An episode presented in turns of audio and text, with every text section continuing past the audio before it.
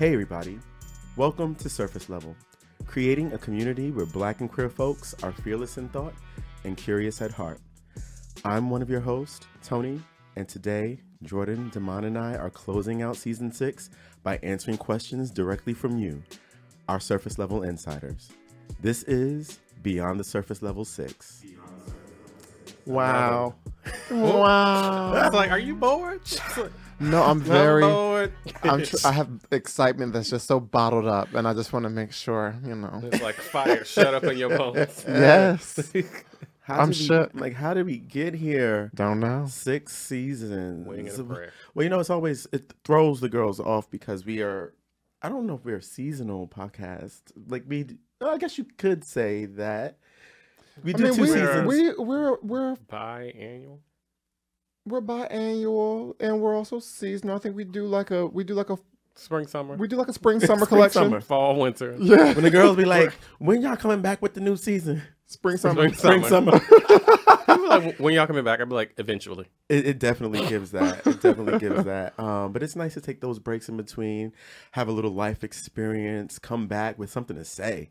Child, you know, Yeah. yeah, Let's it- give them something to talk Let's give them something to talk about. So speaking of something to talk about, this season we covered so much, um, and the the reviews are in, and congratulations, Queens, You've done it again. you've done it again. Oh, really? yeah, and I want to give out some awards. So let's start with superlatives. Mhm. So, and this is by episode. So I'm going to remind us of what the episode was, and then the superlative for that episode will follow. Okay. So, episode one of season six was Invisible Life with Emil Wilbekin.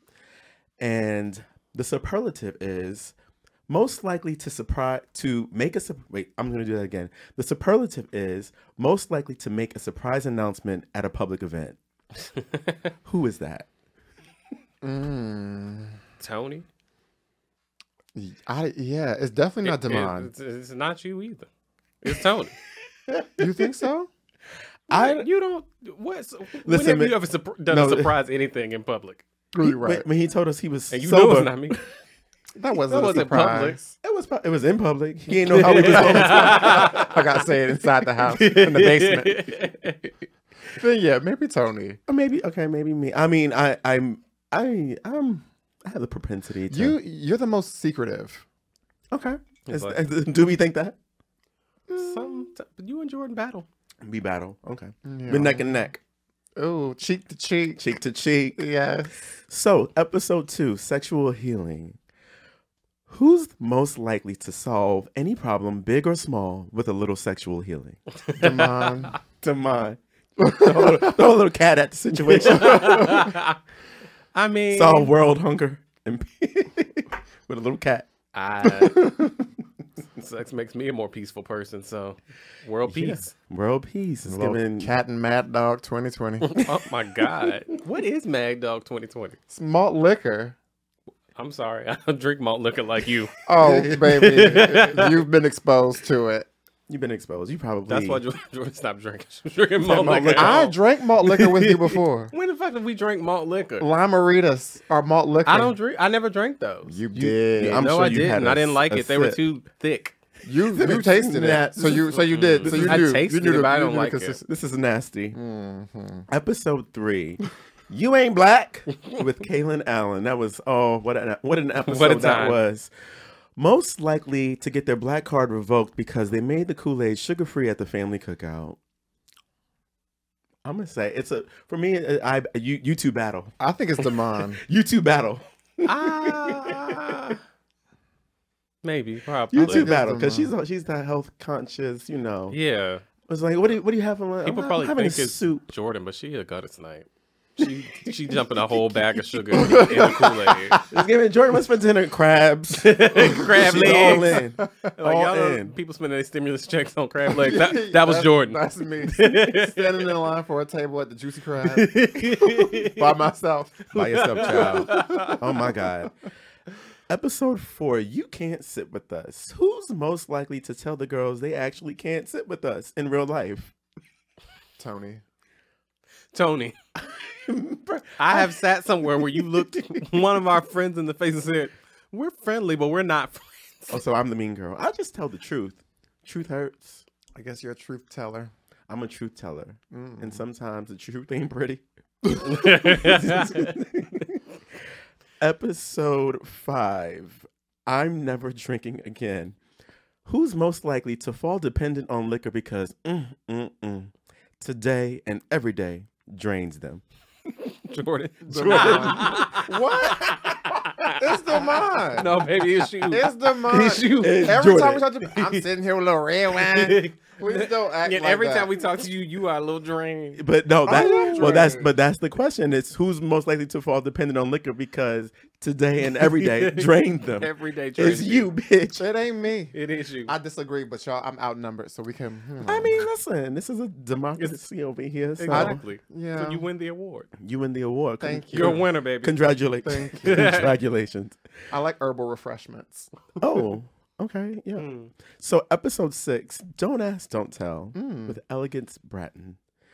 Most likely to join the military, survive boot camp, and have the girls thanking them for their service during Fleet Week. Probably me. I'm definitely the most athletic out of the three of us. you are the most naturally muscular. That don't make you know an athlete. Get them together. Just like, let's be clear. Um, But what's the answer? I don't know. the I feel like you don't have no discipline, so I don't think it's you. Yo, I don't have no discipline. Mm-mm. Um, did you do two a days at football camp like me? Um, How long was- did you play You football? know what? I'm Did gonna, you quit football? I Ooh. did. I'm, I'm gonna jump Not out you. on a limb and say me. I already have the haircut for it. So 'Cause that's all you need. That's all you need. That's There's all a, you there's need. a bald I head. would probably through. immediately quit if there- you you have to cut your hair. I'm gonna head on out. Okay, episode seven, I believe this was Black Pain for Sale.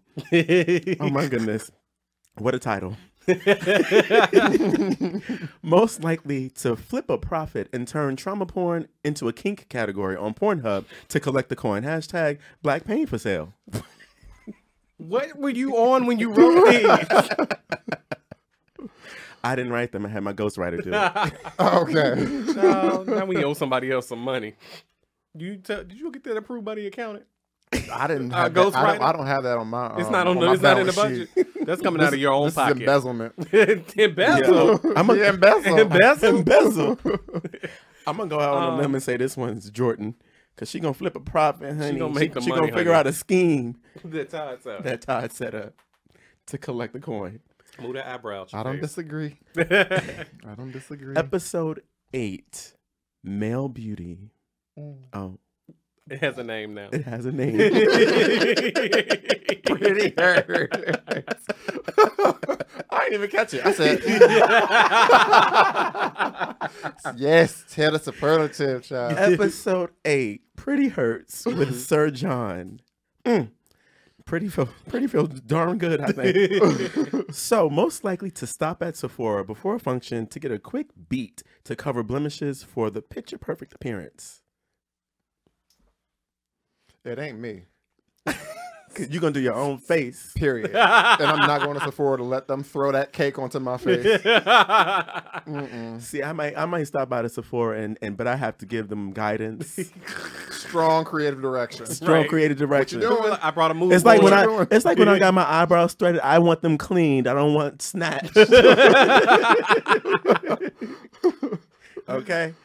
Ep- Oh, my episode nine. We wear the mask. Mm. Most likely to have their core principles for navigating life printed on t-shirts as a way to stand in their truth every single day.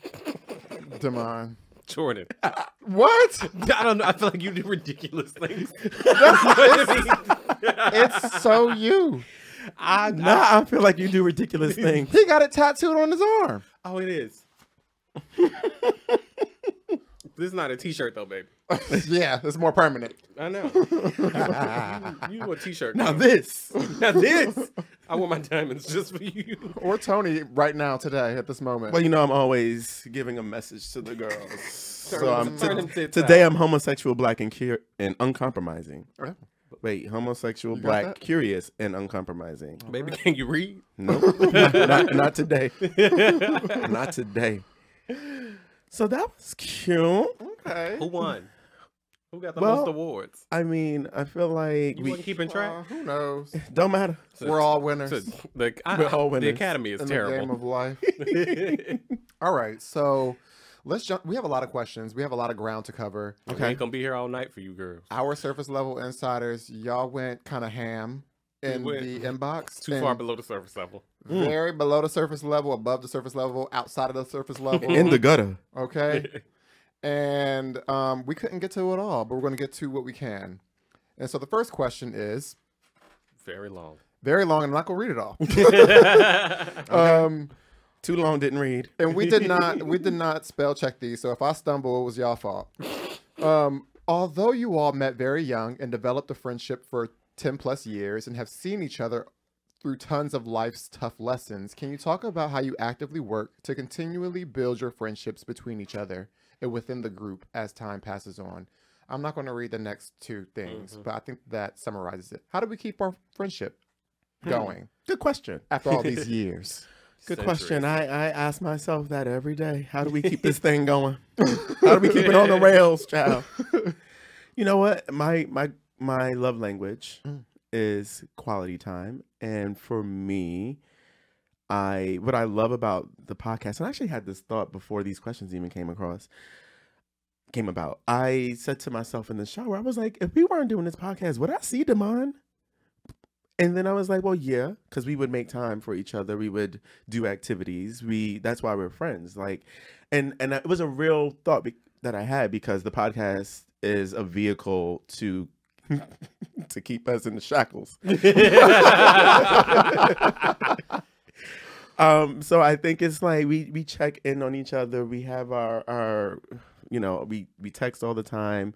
Hanging out outside of the the podcast, I think is always helpful. We go on our group trips. Um, last time the group trip became a wor- ha- par- partially working trip. I got outvoted. Um, but I think it's it's a, it's the little things that um, you do to like when when anyone's interviewing for a job or something, we help each other out in all, all those small ways, um, and, and and really understanding. Like I love when Damon he usually asks the questions. uh, The question when he sees is like, "How was your day?" Um, and when he's asking it, I know he's he really means it, and he wants to know like, "No, how was it? How say was it fine, really?" baby? Yeah. So Um, it's something you said about quality time that I, I wrote down. I was like, we've recognized that it's about the quality of the time and not the quantity. Um, I think as you get older, you get more busy, you have more things in your life. Obviously, you cannot make more hours in the day. Um, and I think sometimes in friendships, people be like, you don't call me, you ain't text me like you used to.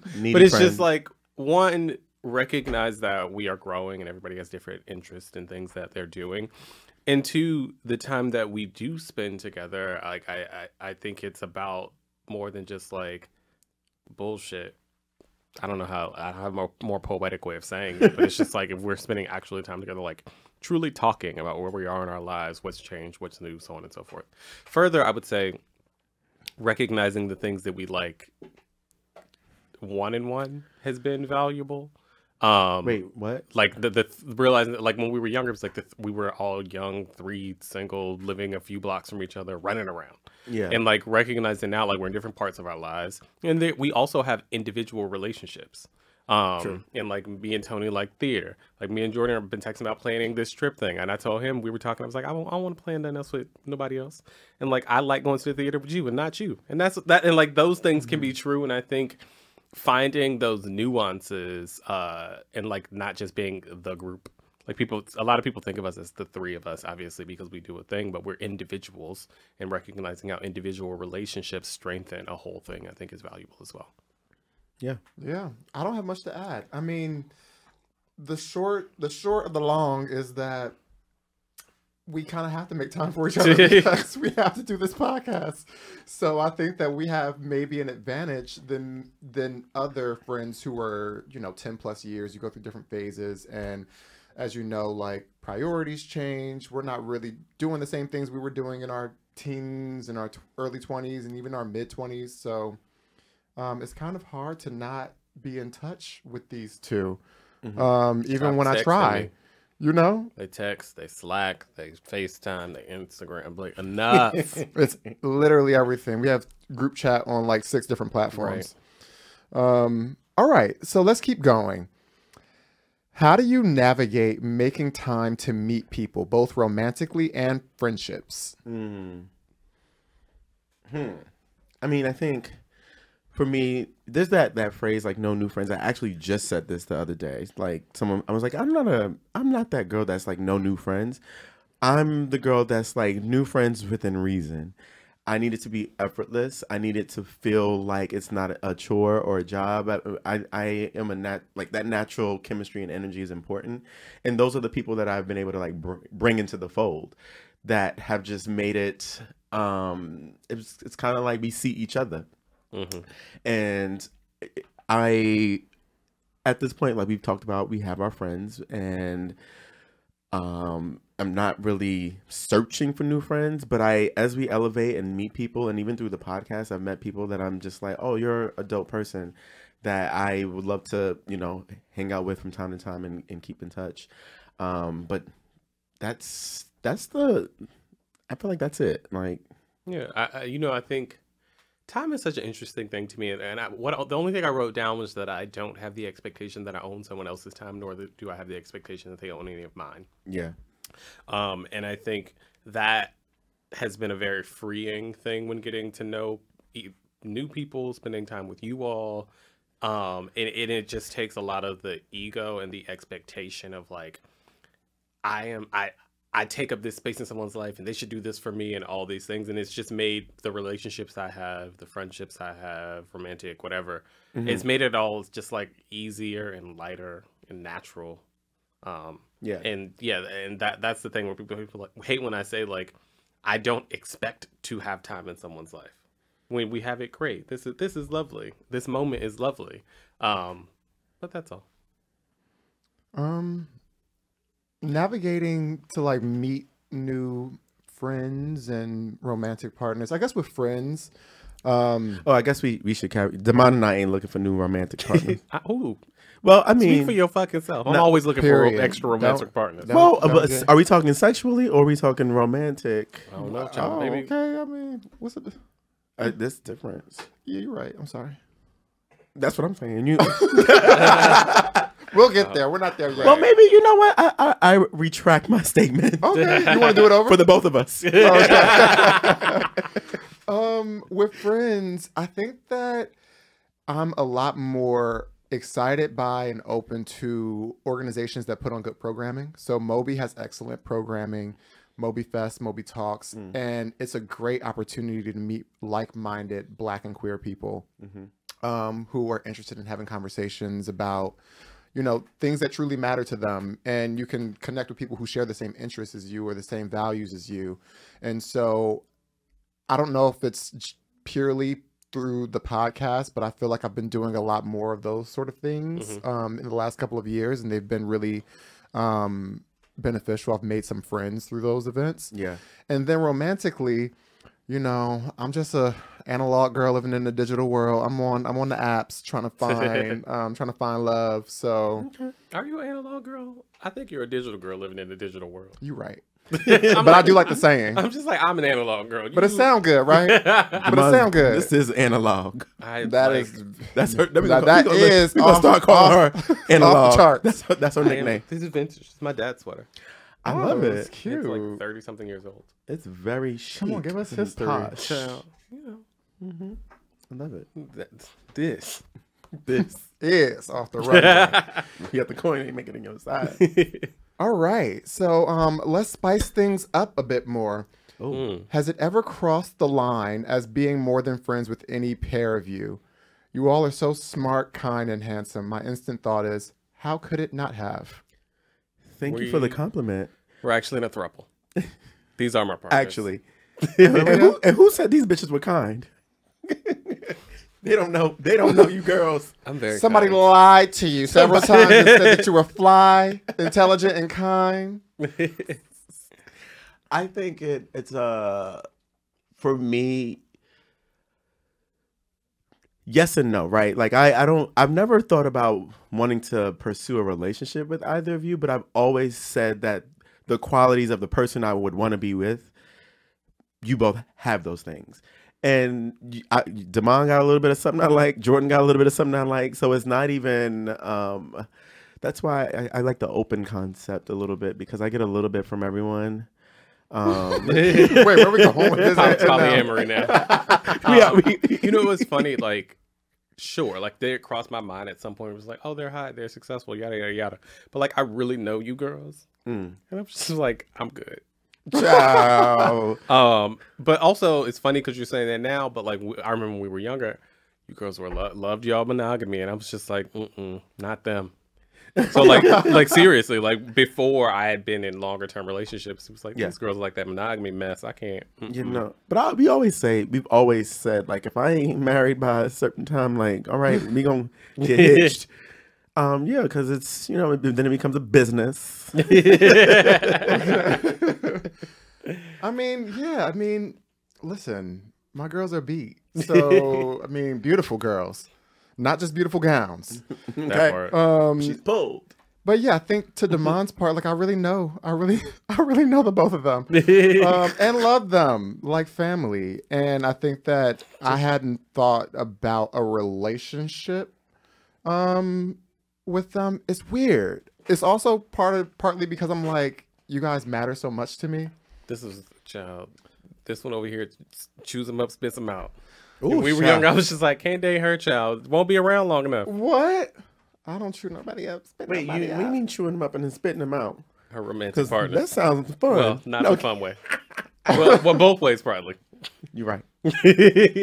Please. Absolutely, absolutely. But yeah, no relationships over here. But besides, they're already in relationships over there. Um.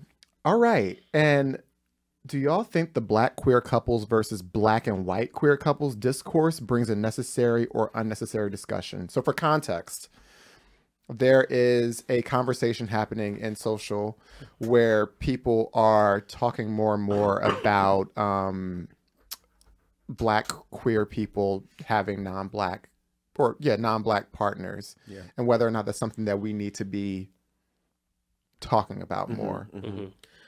I don't know that it's necessarily anything that we need to be talking about, but it's uh it's I think it's come up just because of how overwhelming the examples are that exist of black queer folks who are successful or straight too, but this was specifically about black queer folks right now. There's a whole like Twitter moment happening.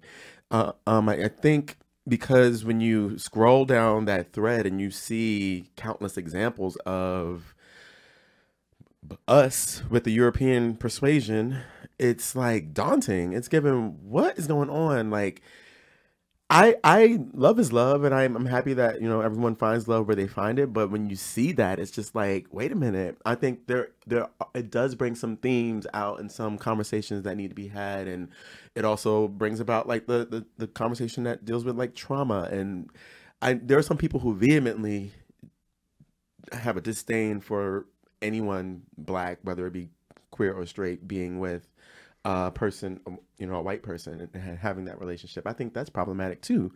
Um, I think the discourse is healthy because we should we should examine life and what's going on. But I I hate when people cross the bridge of getting nasty and start fighting, and then I'm like, girl, who's getting paid from any of this? Nobody. Okay, great. um, yeah, I think I think people should love and date whomever they want. I think that the direction of the questioning is placed in the towards the wrong thing. Like I think you shouldn't be questioning people's relationships.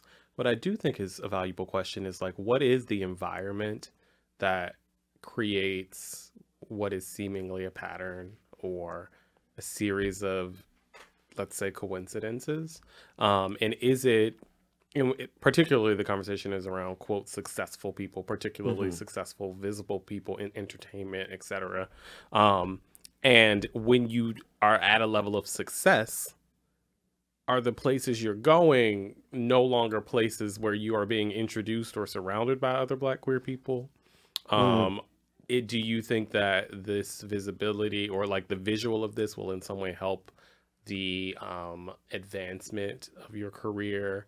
Um, are you in a place where like you've now become like the speck of pepper in the picture? Though Speck of pepper, Oh. like the, the In the only- in the in the in the sea of salt. the Ex- speck of pepper. I thought Yes. I thought speck of pepper was a new was a new, was a new term. the speck of pepper.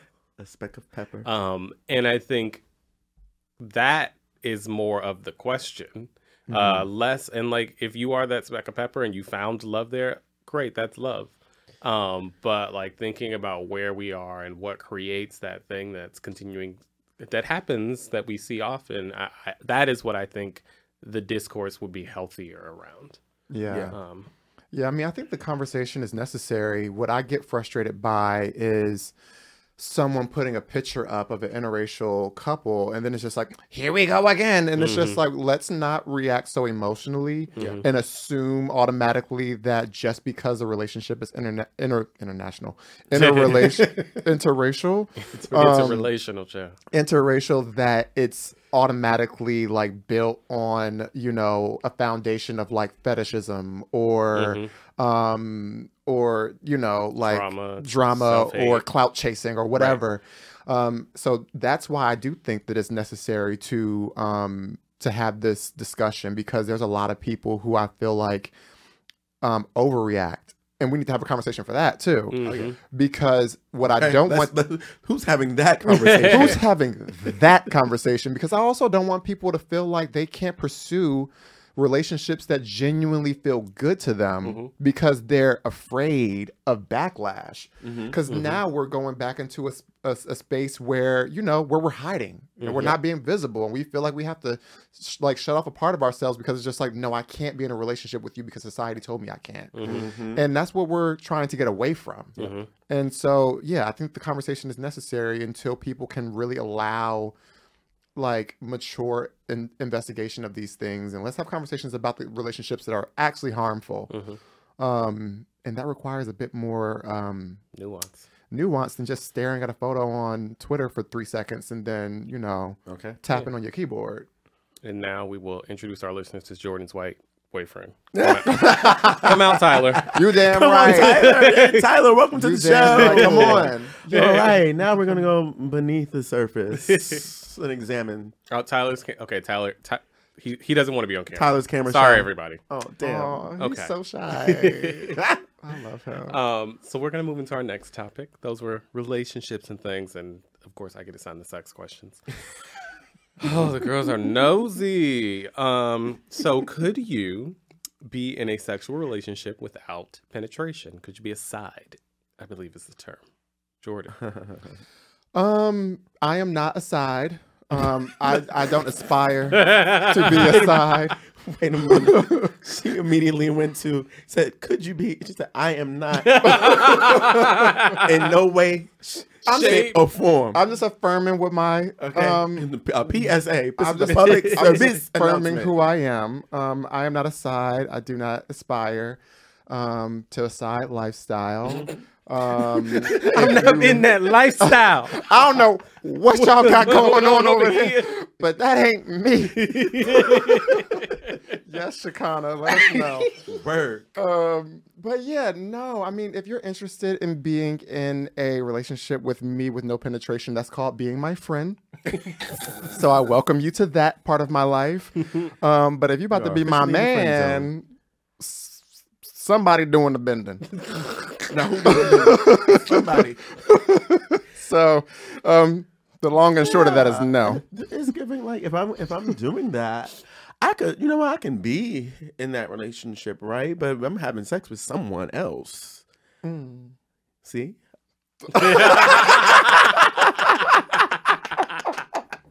That's the cover. You see, because you don't have a license Tell me. tell me Where to put the hammer? you cannot call me by my first name. I feel like I'm in jail. Uh, Devon. no way. The Oh, I'm sorry. Is that a thing. rhetorical question to ask Dema? Probably. I mean, but What do you say? Sound off. it, it's like uh, my my, uh, my first answer is hell no. My second answer is what Tony said. So both of them. I don't know. Mm. Yeah. You can. Okay. And I But wonder, like did I, that would have to be a very open-minded person. Yeah. Yeah. Because I'm I'm curious about what, why the question even came up. Someone's Well, because someone's people- dealing with this. Well, it's not a it's, it's not a thing to be no no no. Someone is actually, dealing no. with this. No, but but what I mean is like in the same way that anyone that wants to be verse or a top or bottom, like there are people, and I actually know someone that I didn't. They're side. They don't like that penetrative sex. Okay. Um, I would. I would love to talk about that on the show because I have not too much knowledge of With that. the lifestyle. Yeah. What? I girls- paused. I was trying to figure out the girls word. Cannot wrap their heads around. People- just trying to. I can't find the word. You're giving me Jennifer Coolidge.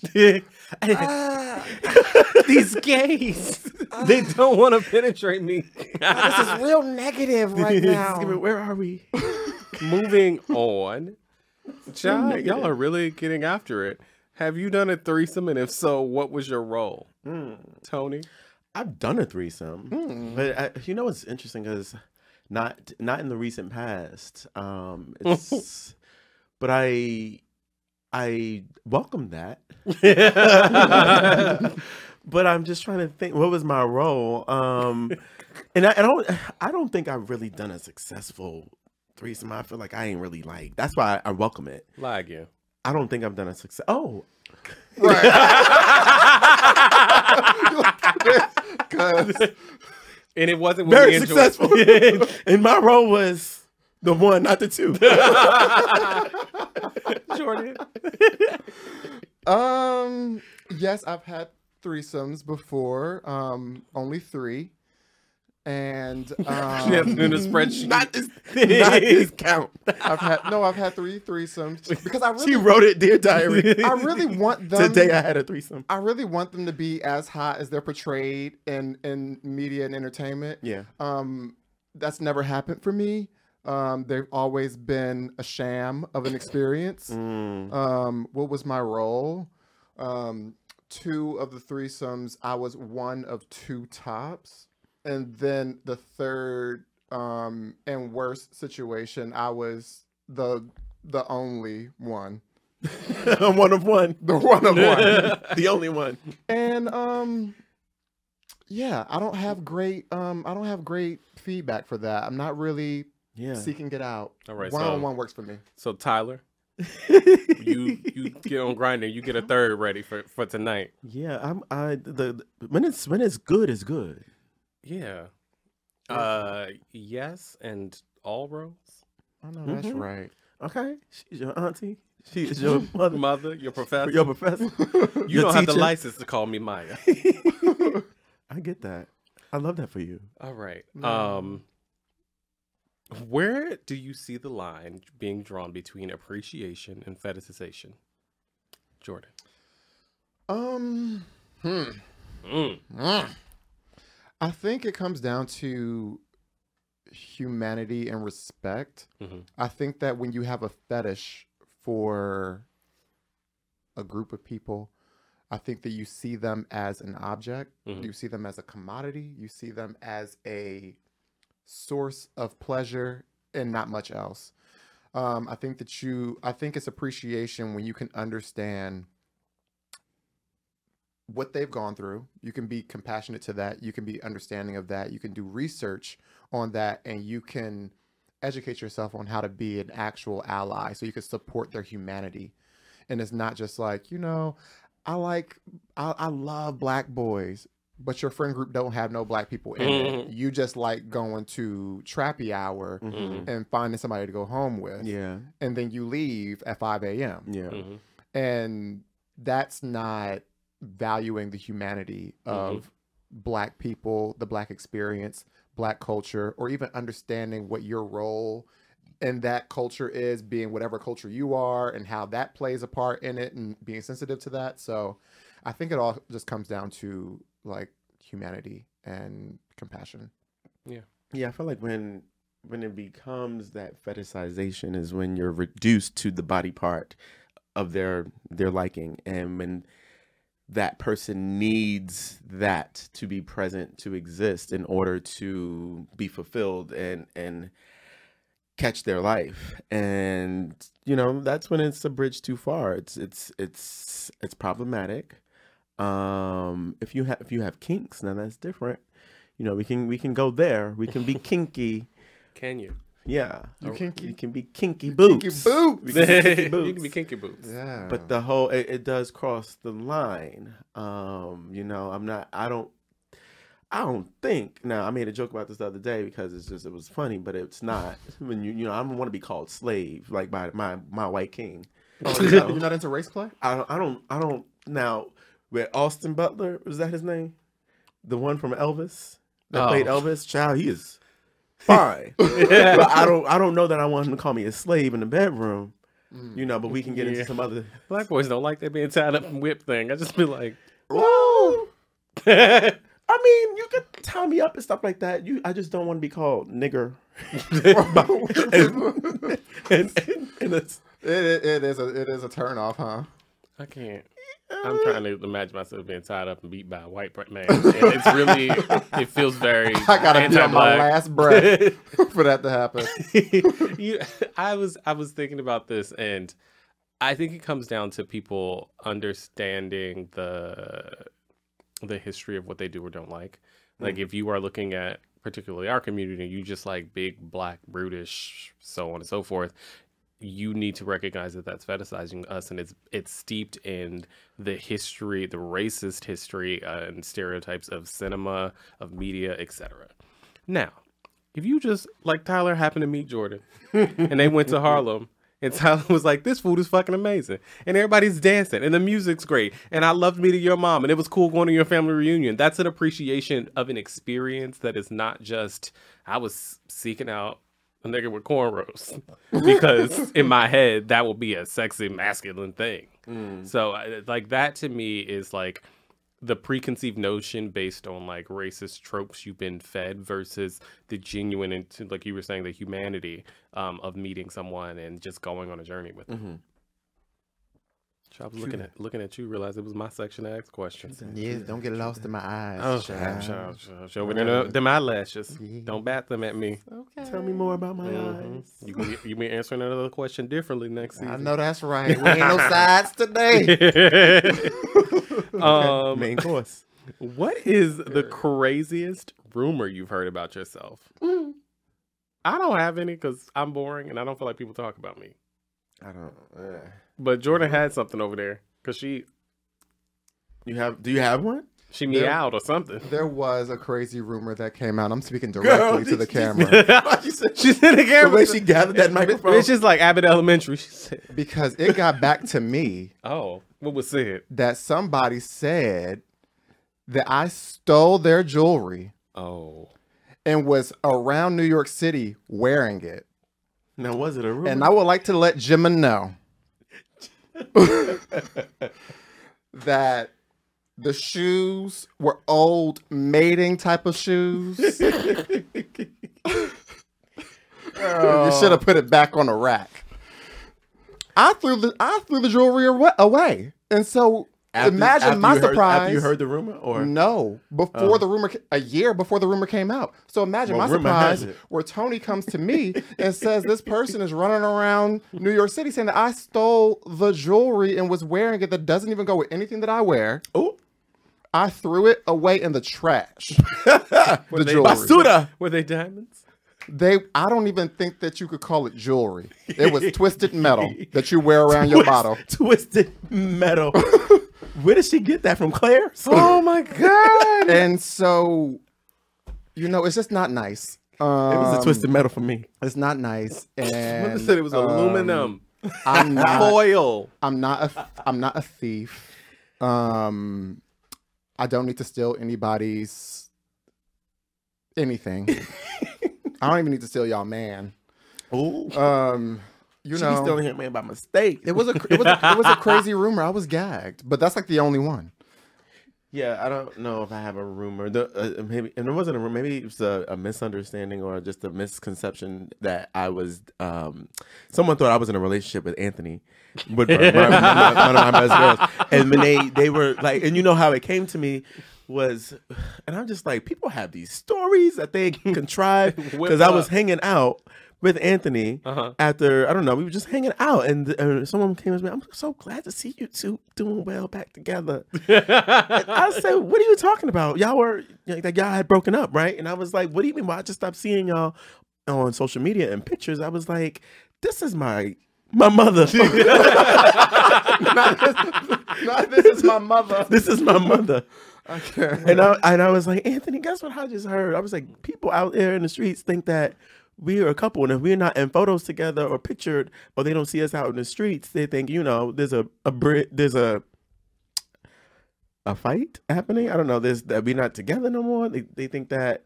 Well, if that's the case, I feel like everybody has said something about us being mm-hmm. dating and Yeah. stuff like that. Like, yeah, that's true. Oh, you know, I don't know. This is like the opposite. Cause like I was like nobody talks about me, but then it's just like because I don't talk to that many people. When people do find out things about me, they are wholly shocked. Like I remember I was at a barbecue for the Fourth of July this weekend. And I was with my my fiance, Mm. and somebody I was like, "Oh yeah, I got engaged," and it was just like, and th- they knew both of us, but they didn't know we were together at all. They were like, "To who?" I was said, like, "What is "To him." union? And they were like, "The girls were undone." Y'all to engage. When did y'all meet? to be married? y'all know each other. Y'all know each We other. We actually live each other. We live each other. together. Mind your fucking business. Period. That's the moral of the story. Mhm, Mind the business that pays you. Hello. Period. All right. Have you ever lied to impress someone? Um, I'm sure I have at some point, like a, a white lie, a white lie. Um, wow, that's a white lie. It was a black lie. No, I'm just, uh, I'm just Sean, thinking about what that. I got caught up in. matter. You unpack it. I got caught up in a rap. Please re- now. repack it. But uh, uh um, I mean, but box that back up. Um, but no, in recent, in recent, like, and I don't even remember. I'm just saying, like, I'm sure I've said, told some untruth at some point to say something when I maybe when I was younger. But like in recent, in recent history, in the recent past, no, I ain't trying to impress nobody. I don't have, I don't, Fuck these people. I don't care to impress the girls. Yeah. Yeah, it's impressive because it is. Mm-hmm. I said it. Next question. Thank you. Um, how do you personally cope with discrimination, whether it be from your skin color, gender, or homophobia? Jordan. Um, I cope with all of the world's traumas by trying to figure out how to remove myself from those environments.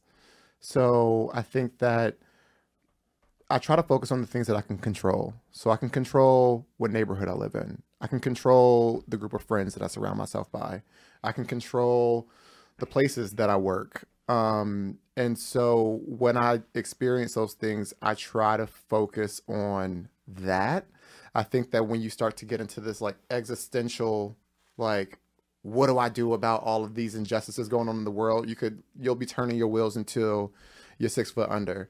And so I think that for me, my coping mechanism is figuring out how to create a like a, a community in a life where like I feel affirmed Mhm. and I feel validated and I feel respected and and cherished by the people I'm around. So Yeah. Uh, when it comes to discrimination of all kinds, I, the, I, I live and exist in a space of unbotheredness, and that's to that to me. Once I really grasped the concept of no fucks given, of minding my own business, of being truly unbothered, I just realized how much things in that realm have nothing to do with me and everything to do with those people. mhm. And so I I give that back. I give that back to you. I give that back to you. Um, yeah, and I think for me, it came down to understanding my value as a black person, as a queer person, as a person that didn't come from a bunch of money. and valuing those experiences, my lived experience, what I look like, who I am, who I love, and understanding that that cannot be taken from me, no matter how much fucking hate somebody else has, and all that's going to do is make them more miserable. Mm-hmm. Um, and it's that simple for me. Unless you try and physically harm me, then we got to fight. But in the existential world, that's how I think about it. Yeah. That's a good way to think about it. Wow. Very meta. Wow. Who has the question? Oh, I have another one.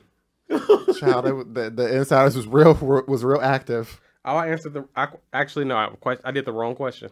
Okay, well, do the right Don't one. matter. I did the last question from your next section. the last question from the next section. Yeah. Mothers all over the place. Fantastic. All right. Um, would you consider marrying for money, even though the person was 30 years older? Very unattractive. This is the insider's words. We didn't write these questions. Uh, P.S. You also have to have sex with them. 30 years older, very unattractive, and you have to have sex with them, and you're marrying for money. In this economy, yes. Sign me up. No, I'm kidding. Um, No, he wasn't. Are you right? My answer was never say never.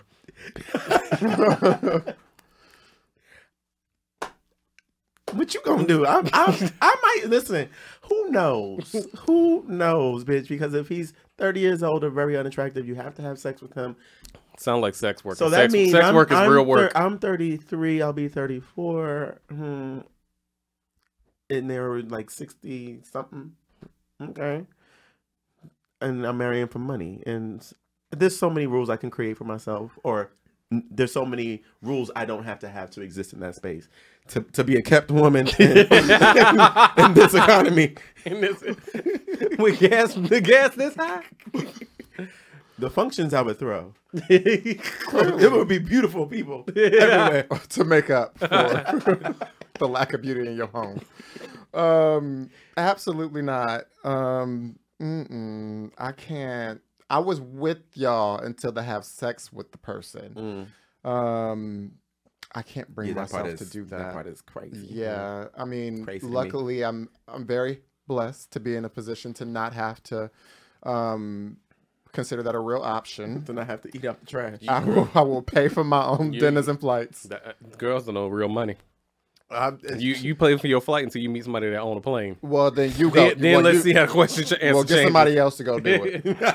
you ain't riding on my plane then, baby. I will be on that damn plane. I'll be like, hey, the, the girls think they got money to buy a flight, so they meet the person that owns a jet. Then it's a different mm-hmm. conversation. it's okay. I'll be in coach. Yikes. My family jewels untouched. Girl, your family jewels ain't. Nobody care about them jewels. Them jewels have been devalued. Depreciated. Hmm, okay, let's let's move on to a topic that is a little bit more um, Less ridiculous. less about sex. Oh. Um, all right. Have you seen the Best Man final chapter? If so, what are your thoughts on the themes and on LJ's storyline? Um, yes. For anybody that hasn't, I don't. I'm gonna spoil it. I Yeah, give care. us the give us the Um, context. Spoiler alert. For people that haven't seen it, LJ is Morris Chestnut's character's Son. Child. child. Um, and they Person. person, child, child person. Uh, they come out as non-binary um, on the show, and you see the storyline of all of the adult, the parent, parent, because the mom died obviously in that sad ass movie. Uh, the parents, friends of the family, etc., all dealing with the realization, and I Yeah. loved it. Mm. Um, and I loved it because it was equal parts showing like the it showed people that are like our parents' age or close to our parents' age embracing it, rejecting it, sorting through it, Mhm. making it funny. Yep. And it was just like a I think some sometimes it's you get the picture of it's like it's too so fucking traumatic. And then sometimes you get the picture of like it's wrapped up in a bow and everybody Yeah. ran off beautifully into the sun. And I think most situations happen someplace in the middle. And I think particularly for the demographic of that show, it's like black middle-ish age black people like i love that they get to see that and to see people that look like themselves sorting through those things in a Mhm. healthy way in a way that didn't feel like judgment for Mhm. the characters that didn't get it immediately and so on um but yeah i love lj and his non-bindering as uh terrence howard's character kept saying What was he saying? He was like, LJ is non-bindering, bindering, and Nia Long was like non-binary, non-bindering, whatever. It was, Yeah, I, I, I. Well, first of all, it was such a huge storyline in the show Mhm. that carried on through to the end of the, The show. season, yeah. Right, and I was very impressed with that. I was impressed with how they tackled the matter in terms of the the the friend dynamic. Mhm. You had all the th- different things Damon just explained. You had the group chat, well, the group um, FaceTime. FaceTime where they were unpacking what this is, you know, a- as a as a as a friend unit and how are we dealing with this. I thought it was super interesting how Nia Long's character kind of explained what non-binary is, and she Oh, like she that. likened it to like Prince when Prince Mm-hmm. decided to change the symbol. yeah his name to a symbol, and now it's that symbol. It's not he, it's not she. It's you know, I thought that was such That was a an excellent explanation. I was like, who wrote this? I was like, Yeah. bravo to the girls in the writing room. And it, I also said to myself, I was like, this is, it goes back to representation matters and how important it is for there's so many people, black folks, the best man has been around Mhm. forever. And I to have this storyline where you know a certain audience that wouldn't is see going to watch and get this storyline and be able to now sit with themselves and, and say, I had a, a a friend was like, my mom just started randomly texting me like, I love you, son, and you can shine and be who you are. He was like, I think she's watching the best man um, last chapter You know- because it shows people in our community how who just have never known how to place this. Mhm. Yeah. Kind of, it's an example for them. Yeah, you know, another thing that I, I meant to, I thought about as you were talking, the when we talked about it with Dr. Lulu when she was on the show, and we've talked about it with just parenting in general. The parent doesn't always have to have the answer, and there's so much value in there being community and like the old saying, "It takes a village to raise a child." It was just like if LJ only had the dad, like that the the that scenario could have been so much darker but like thinking about the parents around you the the people that like you can trust in your life that you can ask questions to when you're like i don't get this um and i think that was a value and it's it to me it's like the thing where we talk about parents like you don't always have to have the answer Yeah. like parents are obviously just doing the best they can but like be open-minded enough to like lean on the people around you so hundred percent. Well, it was well done. It was. It was. Um, I don't have much to add. I love the storyline. The one thing that was just really triggering for me is that it basically took a near death experience for Mhm. Morris Chestnut's character to come around. hmm That was very triggering for me because I was just like, I really didn't want that to be the reason why he would consider hmm being open minded. Yeah, I mean, and I I'm- think I think it's still a good learning lesson. Obviously, like you have to still appeal, I think, to people out there who literally do think it's like are willing to take it that far, their views, and watching him work through it. But I think as a queer person watching it, it was it was tough. Yeah, Like, like I I can was- understand how think- it's triggering, but I also th- not, a- and I also just love how it was. It was more realistic that way to me. This is like Right. this is how it might actually play out in the real world. It wasn't um, a fairy tale. yeah and i think like I, like you, you talk a lot about the relationship you have with your dad Mm-hmm. like do you like in this scenario like you all have some distance between you right now like what would it take for him to embrace you in the way that he did when you were growing up that you've longed to get back to Probably that.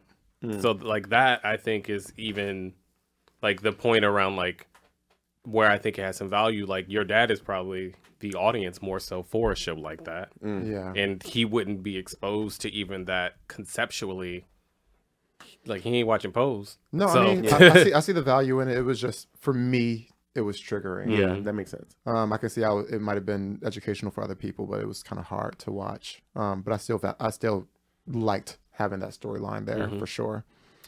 Um, all right. The next question is: Is coming out necessary? What happens if a closeted human just starts existing in the world? Uh, we've talked about this on the show before, and I think that all three of us have agreed that coming out is not necessary. It's up to the individual. Uh, and what happens if a person just starts existing in the world? Like, yeah, yes, Yes. yeah Um, you know, I think it's I and I, I, while I don't think coming out is necessary, I also do believe there's value in being able to, when and if and when you're ready, to share that and invite people in. Yeah.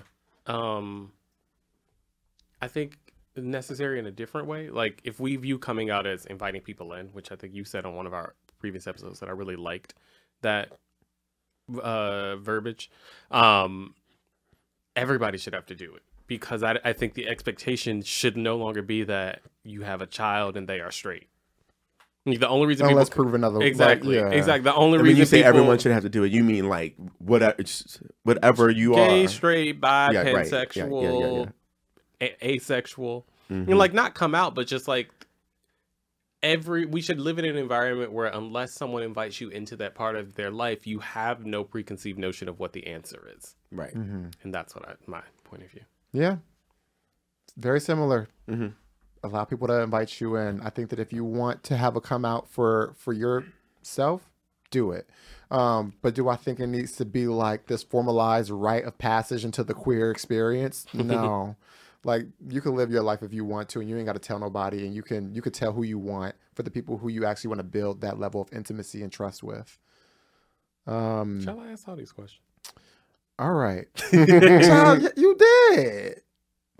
Who said that? I think I swiped too high on my thing, and then I got into the next section. I should have stole Mama's thunder. All right, well, you go do your thing. no, do the next one. Okay. Um, what topic have you? m- See, we didn't we didn't spell check these. Okay, what topic have you most in- evolved in your perspective on in the past six seasons, and why? I guess what topic Yeah. helped you evolve your perspective on a topic in the last Uh, six seasons? Well, I'll go. Um, my I don't know if it's an evolution, but I would say the thing that I'm most more inf- no maybe of all, but like the thing I'm most more informed about and think about differently is sexual health, particularly in relation to HIV. Um, we've talked about it a lot through Tony's lens. Um, my partner speaks openly about being undetectable, and now I'm in I'm engaged with him. Um, and it's very the idea of being accepting and all these things is is different when you like look at it from the outside in versus when you're living it with like your sister when you're living it with your partner and really thinking about the the stigma and the things that you have or preconceived notions that you have about sexual health and living and walking in the truth of saying if I understand the science to say this about a person then I'm going to live in that way. Um, and that was something that until since we've been doing the podcast was more of like a theoretical thing that I'm like, oh yeah, I'm accepting. Um, versus like in my head, I, I still did have some level of maybe reservation around dating someone that was unde- living undetectable and so on. And it, and I think doing this has really caused for us not just amongst ourselves, but we had guests on and we've talked and researched and read and just become much more versed in the the the conversation around HIV for and for me like so much of the stigma is like just so clearly debunked and so on and so forth. So Yeah. Tony, Yeah. Um. Yeah. This this question I struggle with thinking about what what that is for me. There's so many things I could probably like speak on, but one one thing I guess I'll discuss is like the the sex work um industry and like Mm. that episode we had with Z and unpacking everything about that from a, a person who lives in that space, who's educated in that space. And, and I think when I was younger, you know, my thoughts about that was just so completely one sided and, you know, a focus group of one and just what I thought based on any stigma or any um like societal, you know, Narratives. narratives and all of that good yeah. stuff. And so having talked to someone in that space and being able to talk in a forum like this on that topic just opened my horizons. And now when I hear conversations about sex work or or anything in that world, I'm now the girl who gets to correct folks, you know, Mhm. and speak up and say like actually bitch. so that's that's quite fun, and yeah, that's that's just one tip of the iceberg on a lot of things that I feel like my I've grown and evolved in my thought process on. I think the episode that's bubbling to the top the most for me is Skinny Legends Only. Mm-hmm. Um, that was a whirlwind of an experience, and not just the episode. I think that when the when the thought of the topic being included in the season, I was very ignorant. I didn't even I don't even think I really heard the the, the term fat phobia like long before we started doing we did the episode. Yeah. And so leading up to the episode, there was considerably more prep work that I did than I noticed that I do for like a tradition, like another episode, because I, I just was operating with such a lack of knowledge around the topic. And the episode happened, learned a lot in the episode, learned even more from the feedback from the listeners, so much so that we had it, we did it again.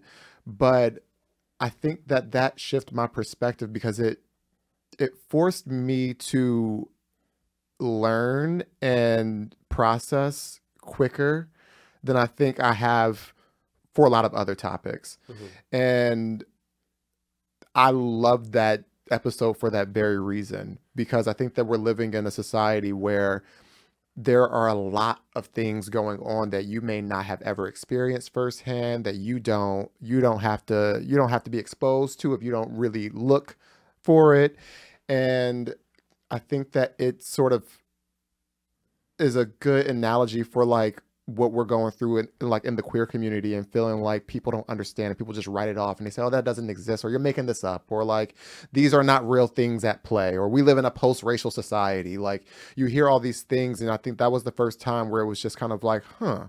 Like I need to make sure I don't fall in that trap and that I'm actually being open to this perspective, even though right now it feels like really, really foreign to me Mm-hmm. and a foreign concept to me.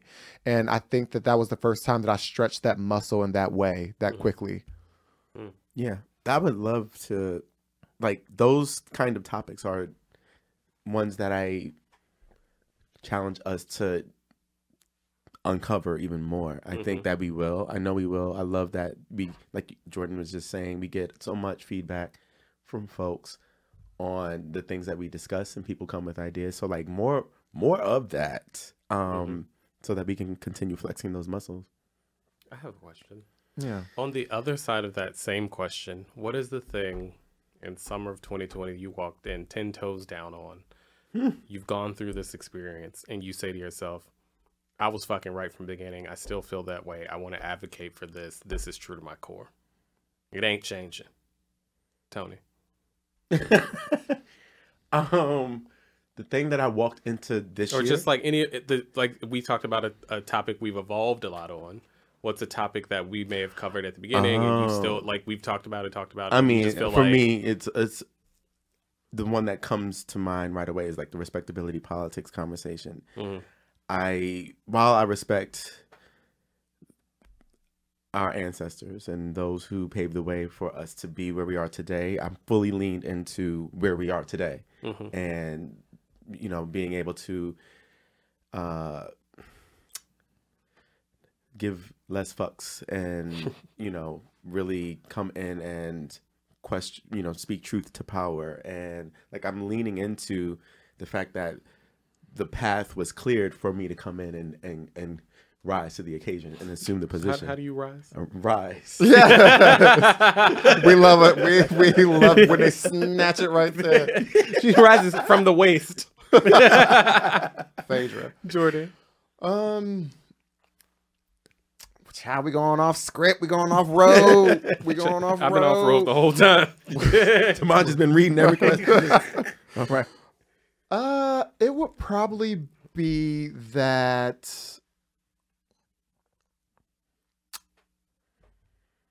I, I'm I'm firm in the fact that I lean more monogamous, Hmm. and I think that through this podcast and having conversations and interrogating my thought process and seeing, you know, people chime in on you know their perspective, I was going through this moment where I was just like, am I closed minded? Like, am I like cut like am i not thinking am i not thinking big bitch like what like what's going on And I think that from season one all the way to, to this season, like I've recognized that I really, really value one on one. And I really, really cherish that. And although I'm not saying that I would be completely closed off to something that's not monogamous, I think it's okay that if there was a spectrum, that I would be closer to that side.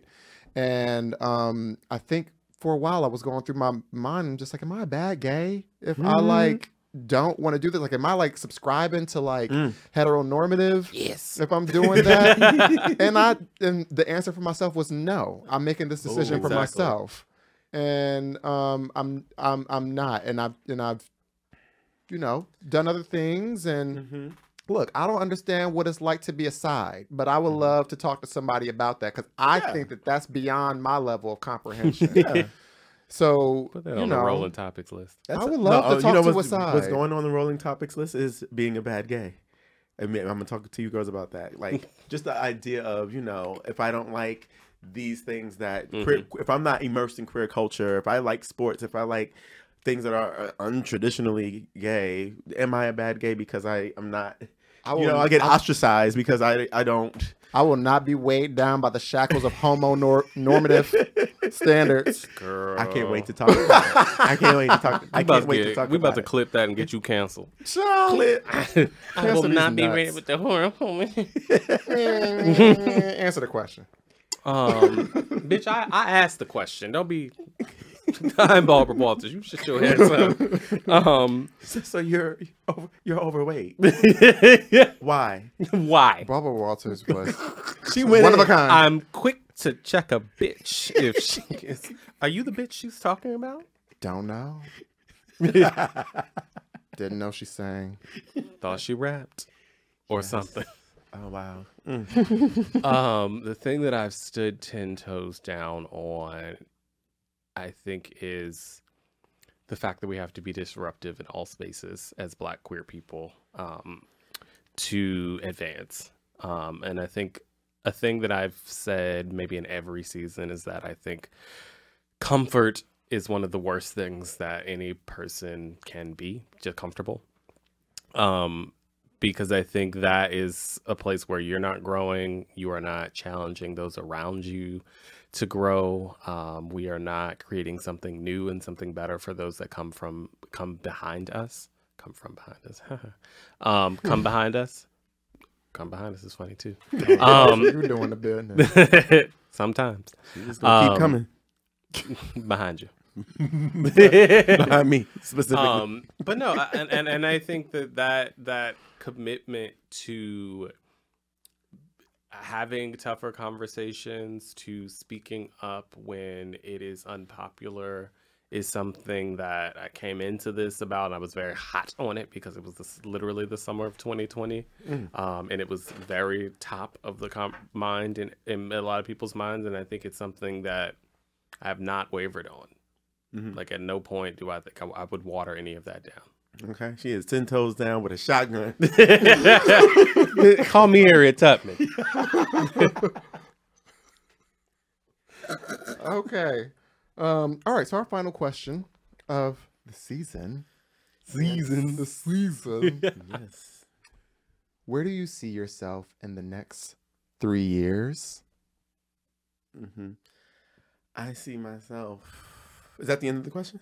It is. I Oh. just I had a weird inflection towards the end as, as if there was more, but that was the end. No. Um, I see myself on a helicopter because Oh. someone has came in Got got you me out out of of this this camp. I see myself onto greener pastures. I see myself uh, uh, outside of the corporate realm. I'm, I'm I become like the actual talent. Um, Barbara Walters. yeah, I, I, I I see a world of which I get to really do impactful work. Do do this, do this in such a way that has afforded me the opportunity to really um, live in my life's work.